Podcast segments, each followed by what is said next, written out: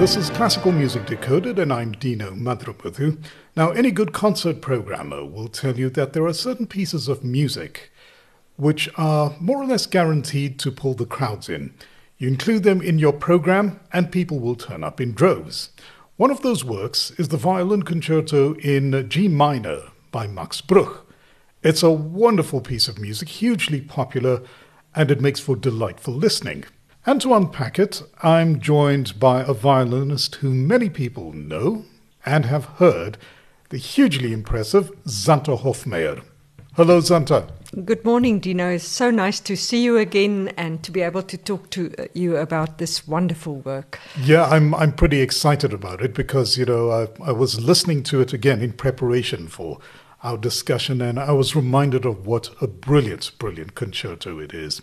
But speaking to you now reminds me that the first time I heard you play live was a few years ago, and interestingly, you performed a Bruch composition. It was the Scottish Fantasy. Oh, really? Yeah. Oh, I'm glad you could be in the audience that day. It was a special occasion for me too. Uh, I remember it because you played it so beautifully, of course. Thank you. And why was it special for you? Because I've never performed it before that day. I'm lying. It was the second performance, but I find Bruch's music so emotionally satisfying. It, he really goes right into my heart. And uh, knowing the Bruch Violin Concerto, the G minor, so well, it was a wonderful expansion for me to venture uh, into playing the Scottish fantasy. Yeah, no, I agree with you. There's something about Bruch's music that just he just sticks it right in your heart. You can't help but be moved by it. And uh, that's how I felt when I was listening to the G minor violin concerto. Now, perhaps a bit of background about that piece. And what I know is that uh, Bruch made the initial sketches for this work when he was 19 years old in 1857. And he put it on the back burner, and he only started to seriously devote attention to it about seven years later. And then there was a public performance in uh, 1865.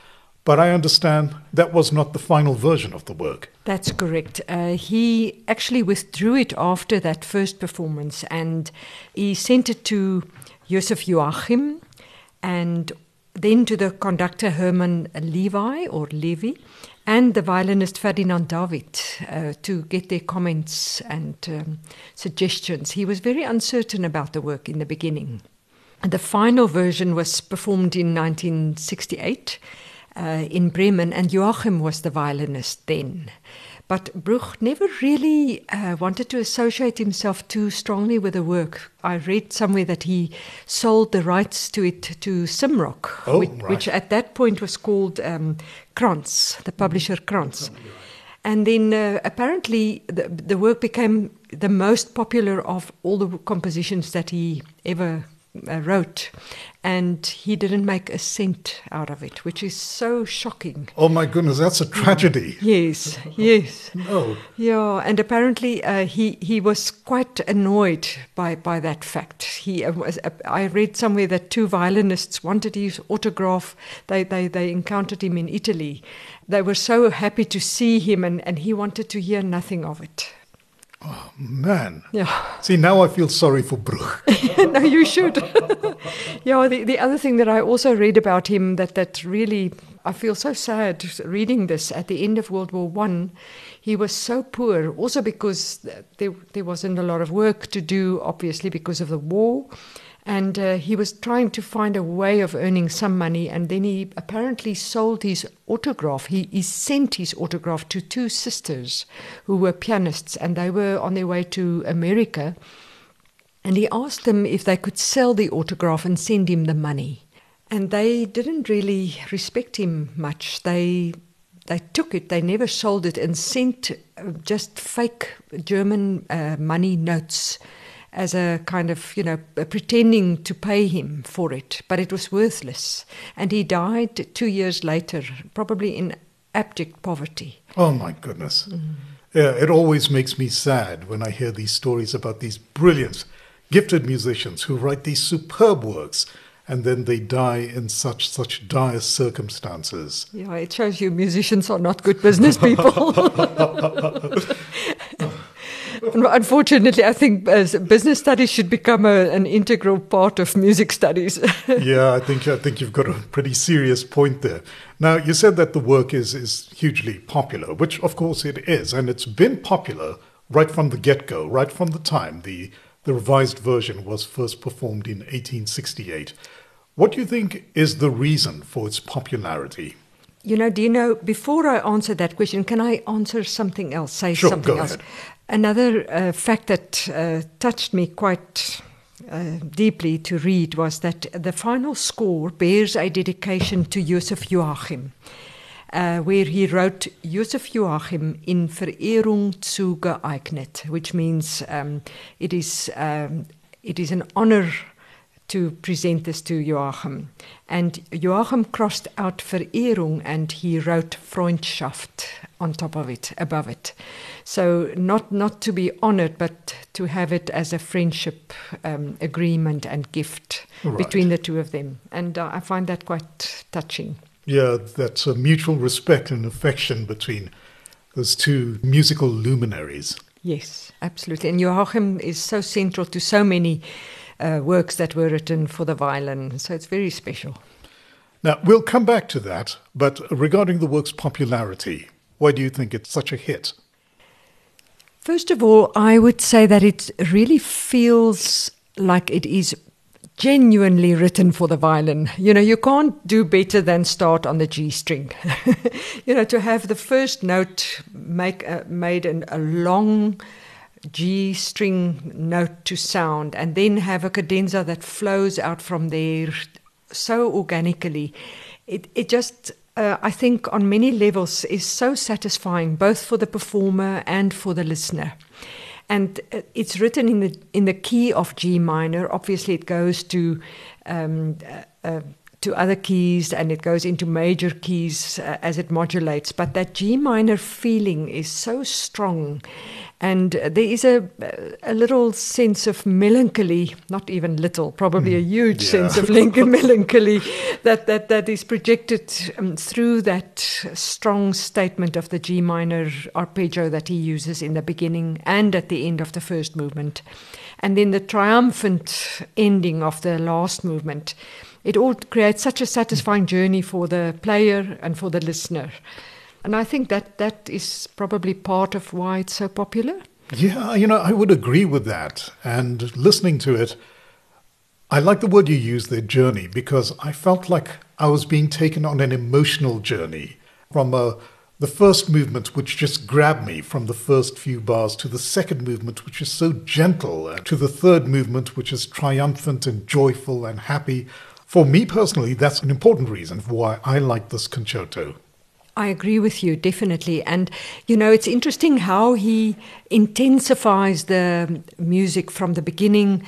First cadenza G minor, and then the, the winds come in with a second statement in E flat major as far as I can, yeah, it's That's E flat a related major. key, is it not? Yes, well, not really. No, no, no it's, it's not. not. Yeah, it's the sixth of E flat minor. and C minor. Yes, yeah, yeah, yeah. So it, it, it could have been B flat major, but he goes to E flat major, and then the entrance on that E flat of the second cadenza of the violin uh, solo part is so strong. It's it's almost a revolt against the melancholy, and it's triumphant, and it actually then creates the right atmosphere for the uh, real first theme, which happens after that. Yeah, so I think his progressions are perfect, in, in my opinion. I tell you what, let's take a quick listen to what, what you were just talking about.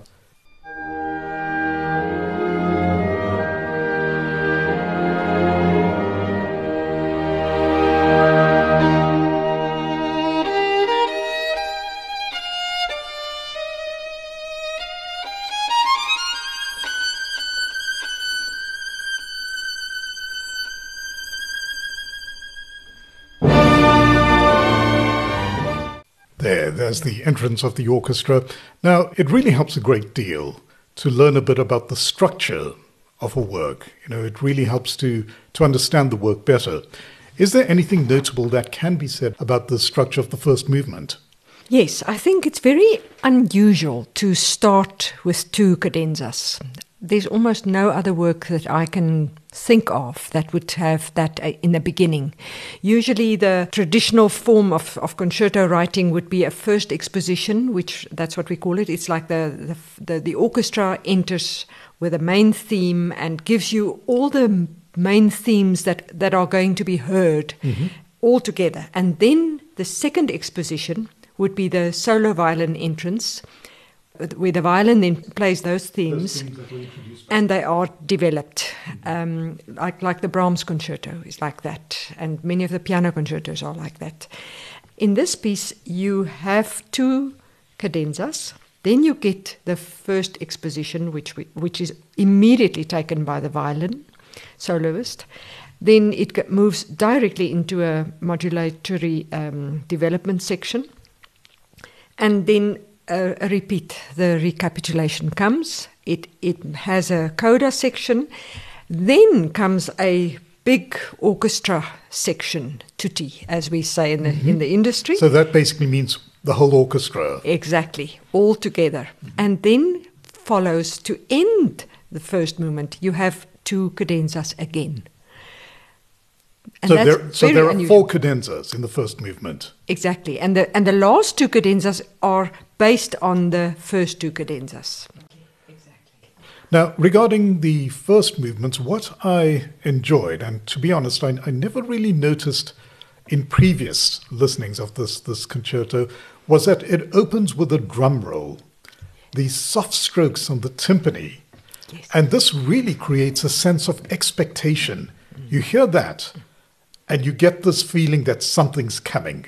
Definitely. For me, a little bit on, ominous, I would say, because it's it it is the drum roll is on G, so it sets the harmony tones and overtones for G minor already, which is perfect.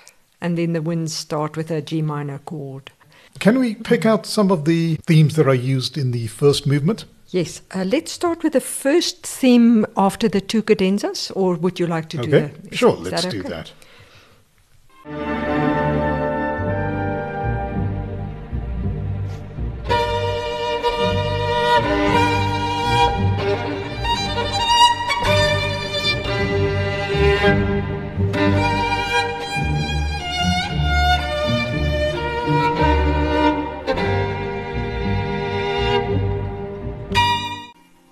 Now, one of the things that I really appreciate about this concerto, it has gorgeous parts for violin, and in many places, equally gorgeous parts for orchestra.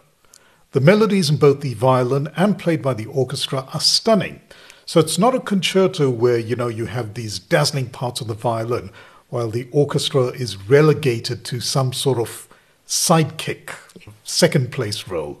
There's really a lot to listen to for both soloist and for the orchestra. Absolutely. Now, I think he, he uses the orchestra in a very expansive manner, and uh, the violins, when they come in with a last uh, exposition, uh, you know, before the last two cadenzas, they, they really have to play like soloists, the, the, uh, all the string players. And um, it's, it is extremely exciting, as you say what I would also like to mention is that in this piece, when you when you are a young player, it's incredibly important to be very comfortable with your double stoppings. You know, your thirds, yes. octaves, sixths. Now, a um, double stop is when on the violin you play two notes at the same time. Yes, or, two or more. Yeah, usually two, three, or four. Because we have four strings, mm-hmm. so most uh, the biggest chord would be four string, four four note chords and that requires uh, some proficiency. You know, your technical preparation is very important uh, when you teach somebody before they get to this work.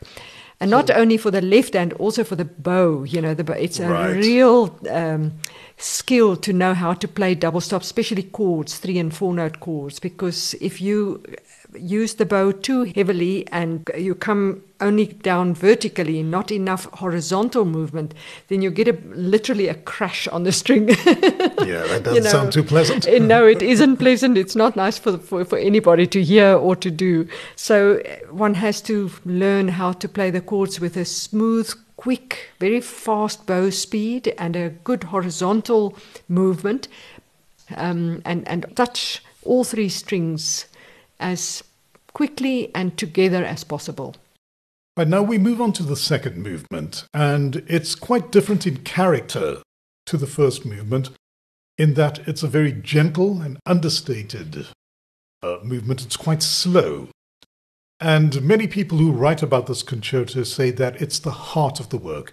Is that a sentiment that you would agree with?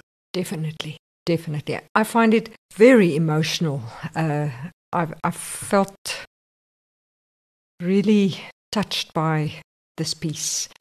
Yeah, but but especially the slow movement. And what is interesting about the slow movement is it, it has this sublime uh, beginning with the, then the second theme also that you know you can't believe how beautiful it is. But then in the middle there's a section that's quite fast moving and and almost tumultuous before it returns again to the first theme. Okay. And you know, we, we said that the the last note in the orchestra is the long B flat note that's being held, and then mm-hmm. the violin enters with a long G, a full bar, uh, G, F, C. And and it, when you hear this for the first time, you wonder where is this going? you know, it's it's like it's very static, and then it starts moving. Um, and then the second theme is almost like a, a more relaxed, as if he's f- he found his place in this movement. He knows now what to write. You know, it's almost like he's searching for that mm-hmm. melody. Well, shall we listen then to the opening of the second movement? Please.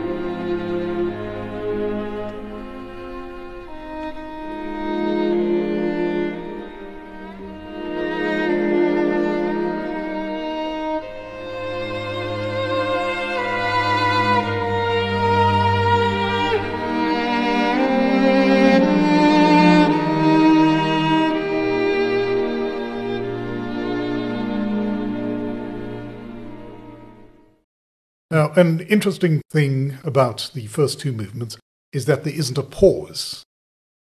There's just a lovely smooth continuity between them. Yeah. Is there a, a, a musical reason why the first two movements of this uh, concerto are linked, do you think? I'm not sure. I think the, uh, the, there's always a sense that there should be some kind of cohesion in the work, you know, from one movement to the next. And this uh, really serves that purpose. I, I, that would be my explanation for it. No, no, I would say that makes sense. Yeah, mm. it does give the work a great deal of cohesion yeah. between the first two movements. Yeah, unless he really didn't want people to clap between the movements. that could be another reason. I don't know if they thought about that, but. All right, now we've just heard a bit of the first theme from the second movement. Shall we continue? Yes, into the second theme. Let's let's go through to the be- uh, beginning of the th- second theme because that also is where it really the flower opens. You know.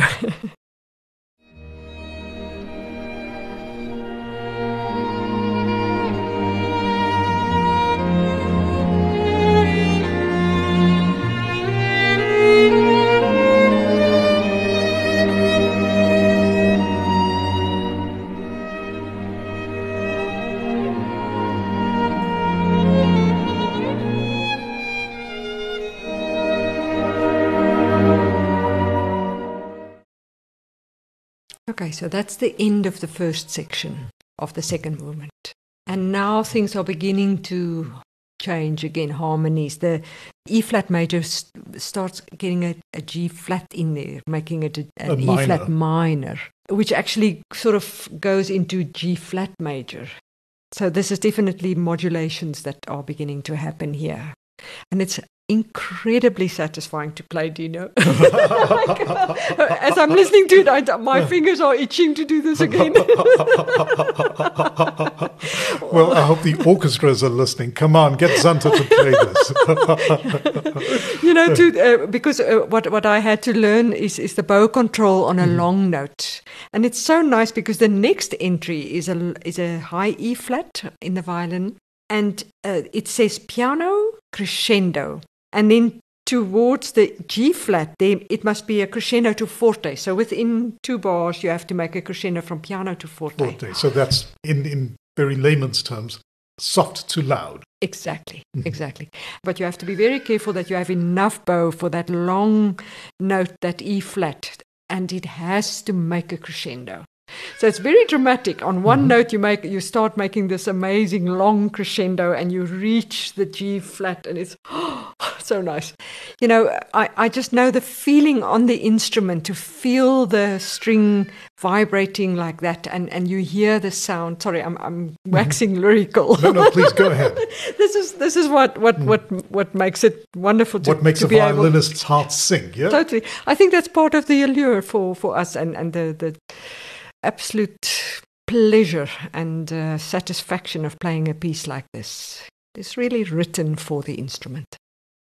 Like many people, when I listen to music like this, I get these mental images.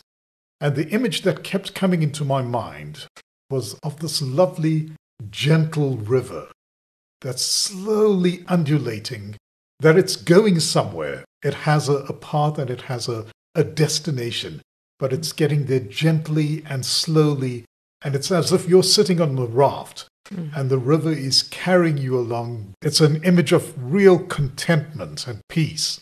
Oh, that's really beautiful. I love your image. I think that's that's correct. that that can definitely go into a book. I, I agree with you. I think so. Definitely and and uh, that river gets wider and yeah and and sometimes faster the water. Yeah definitely. Well so let's listen then to a little of that build up that's contained in the second movement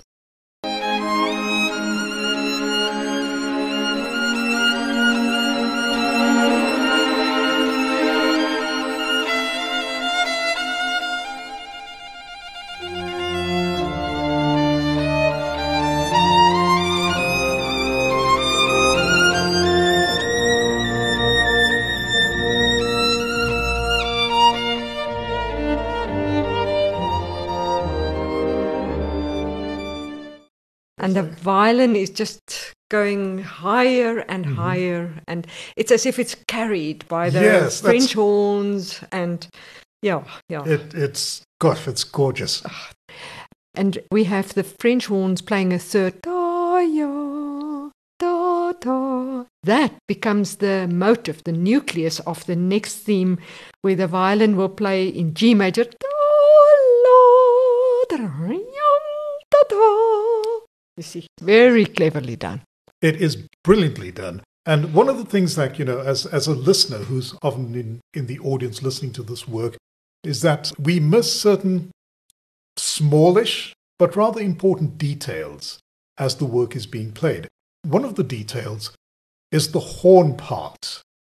And I like how you describe it. It's like the horn carries the violin. And so the horn's really supporting the ascent of the violin line. There's something about the sound of a, a French horn that fills a hall.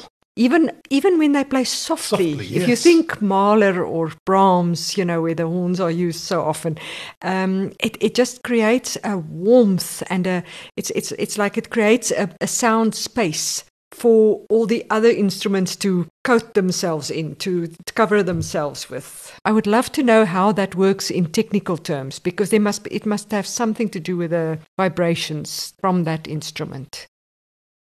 What else can be said about the second movement here? I would like to talk about this section that starts now because this mm-hmm. is now where you get more um, movement and actually very fast passages for a slow movement. It's marked adagio. But from here, uh, you know, the violin plays six tuplets. That means six notes in each beat. Uh, sometimes eight notes per beat, which is quite fast. So it's one, two, three, four, five, six, one, two, three, four, five, six, or one, two, three, four, five, six, seven, eight, one, two, three, four, one, two, three. You know, mm. it's it feels fast to play it, but it is within the expansiveness of a slow beat. So that altogether creates huge dynamism in the music. I'd like to hear some of that, please.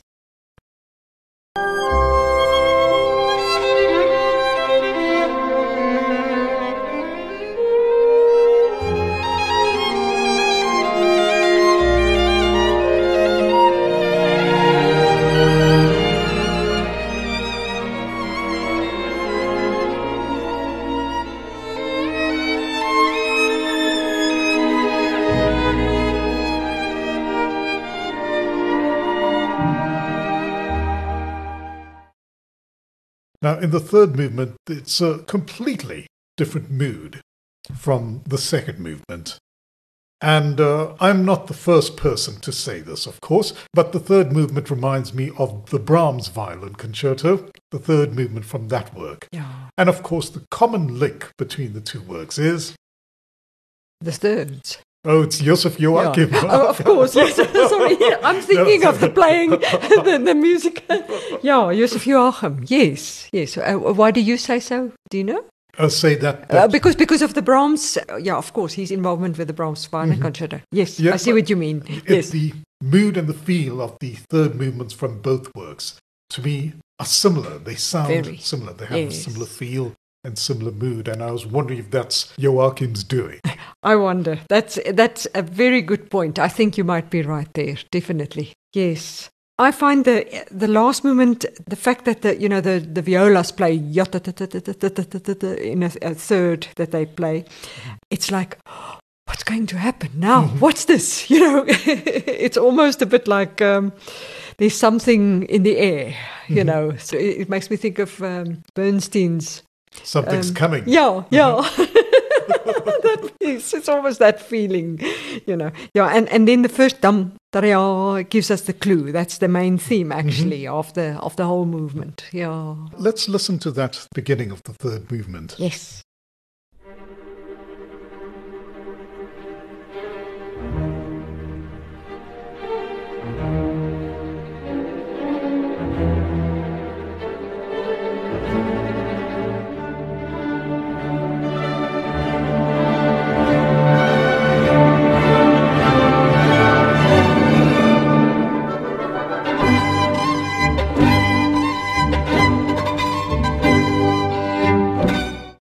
It's so beautiful. I love it. Words cannot describe it. I must say, this is incredible. It is. It is. And to me, it sounds um, faintly Eastern European. There's, yes, there's a certain. I think you're right. It's hard to describe, but there's a certain tonality. I, am not sure it's the intervals that mm, are used. Yeah. But there's there's something to me that uh, that sounds Eastern European. Yes. And Joachim, of course, was Hungarian. That's right. So yes. this this is why I suspect yeah. if, if, if the sound of this third movement had a lot to do with the advice and the revisions that he uh, advised Bruch about. Yes, yes. I think it, that must be so because uh, it definitely has that sound. And again, from a violinistic perspective, just plain technically speaking, can you hear all the double stops? I can. Yeah. I Therefore, can. do not attempt this unless you can play third, sixth octaves. and on the violin, you must practice your scales. and while you practice it, uh, the the piece you still have to continue working on that. Yeah. No, it's a it's a and you know what what I love is in, in the beginning the violins play tam tarea and the cellos goes ta pom ta ta. It's it's it's like uh, like trumpets almost, you know, saying yes, listen to this. Mm-hmm. Yeah, we, a big announcement is coming. You know, right? A statement there from the cellos. Yes. Yeah. yeah, yeah, and the violin um, entry is is like a like like the water falling over a cliff. You know, it's just so uh, joyful. What key is this movement in? It doesn't sound like a minor key. Definitely G major. G major. Yeah, yeah. So he modulates from E flat major, second movement to the G major. Is is the key, the major key, part of the reason why this movement, this third movement, has a bit of lightness. What would you agree with that? Definitely, definitely. And another thing that's interesting certain keys sound better on the violin than other keys. Because if you have a key where, with notes that can resonate with the open strings, the general sound of the of the piece is just so much better and more resonant. So in, in the key of G major, you've got a G which resonates with the G string. Which you've, is the, the highest string on the violin. The G is the lowest string. Lowest. Yeah. Okay. You've got a, a regular D, not a sharp or a flat, a D, which is also the D string. You've got the notes A, you know, in, in that key, mm-hmm. which also re- resonates with the A string, and you've got the regular, the E, um, uh, which resonates with the E string. So that therefore, any piece that's written in G, especially G major, but even G minor, you've got a wonderful uh, help from the instrument itself to make the sound bigger and more resonant. Uh, whereas if you play something, for instance, in D flat major or minor, there are very few, there's almost no notes that correspond with open strings. So it, it immediately, to my ears, it makes the sound a bit muffled and, and less resonant. Although you get a, a different quality, then you get a, for me, like there's a somberness maybe exactly because of the lack of resonance. There's not that joyful resonance, you know. so that's an interesting aspect for me. Right. No, that's that's interesting to hear because you know you hear this joyfulness and this lightness, and you wonder how did Bruch achieve this effect. And you know, the the first theme is repeated in A minor, and then there's a big uh, orchestra uh, tutti section again in G major with a with the same theme uh, reiterated, and then a whole section with lyrical triplets in the key of F sharp. Oh, yeah. That's not a violin friendly key. yeah. So uh, it would be interesting to hear that maybe, because that's in stark contrast to the beginning, but it, it adds to the excitement in my mind. Sure, let's find it.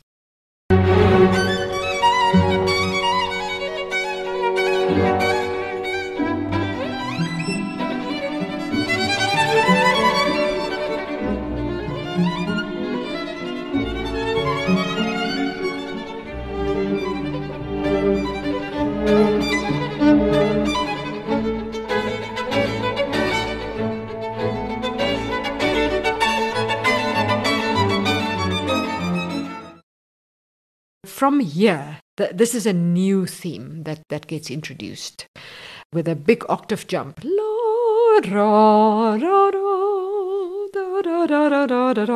Now, can I tell you something wonderful? Please. Very personal. I had the privilege of being in uh, at the Interlochen Music Festival when I was 15 years old, and I had a wonderful uh, violin teacher, Mr. Howard Beebe. B E E B E was his last name, and um, it's it's a music camp in uh, Michigan, in the US, and I studied this work with him as well. I played it for him, and when we got to this place, there's a phrase after the jump, the octave.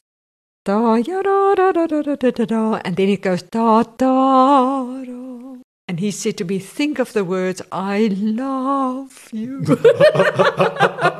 and then later, the, um, there's another thing that's based on those, those three notes where it goes da da da da da da da da da da. So he said always, I love you, la da da da, I love you, la da da da, I love you, I love you. so I cannot play this piece without thinking fondly of Mr. Beebe reminding me to say those words when I play that those notes. Oh, that's a beautiful mnemonic with which to interpret those notes. Let's go to it. We have to listen to it now. Yes, please.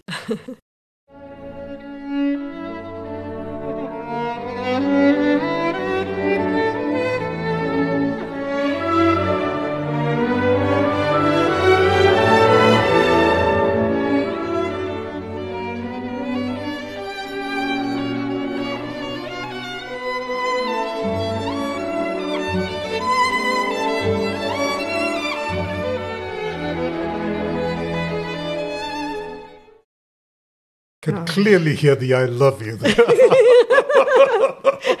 I'm sorry if I've changed it to forever for you, but I hope it's positive. I think you've changed it for the better. Good. Yeah, we need more love in the world. yes. Now, how does Bruch bring this third movement and this work to completion?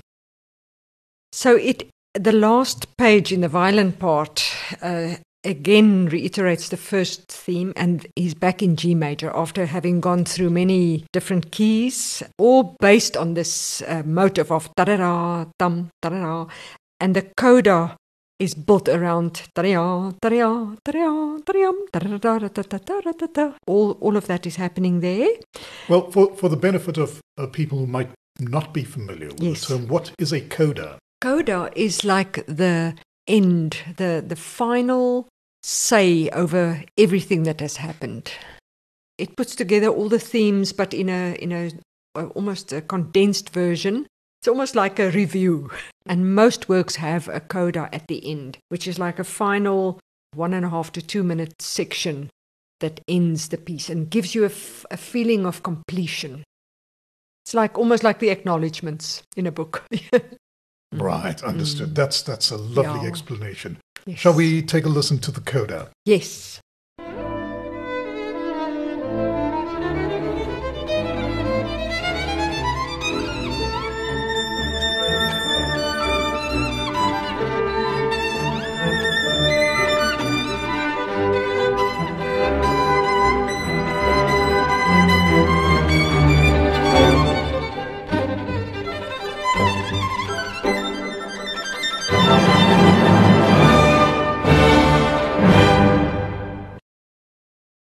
Another interesting thing is that often, like in this piece, uh, it also accelerates. The mu- music gets faster and faster and faster, so that adds to the excitement.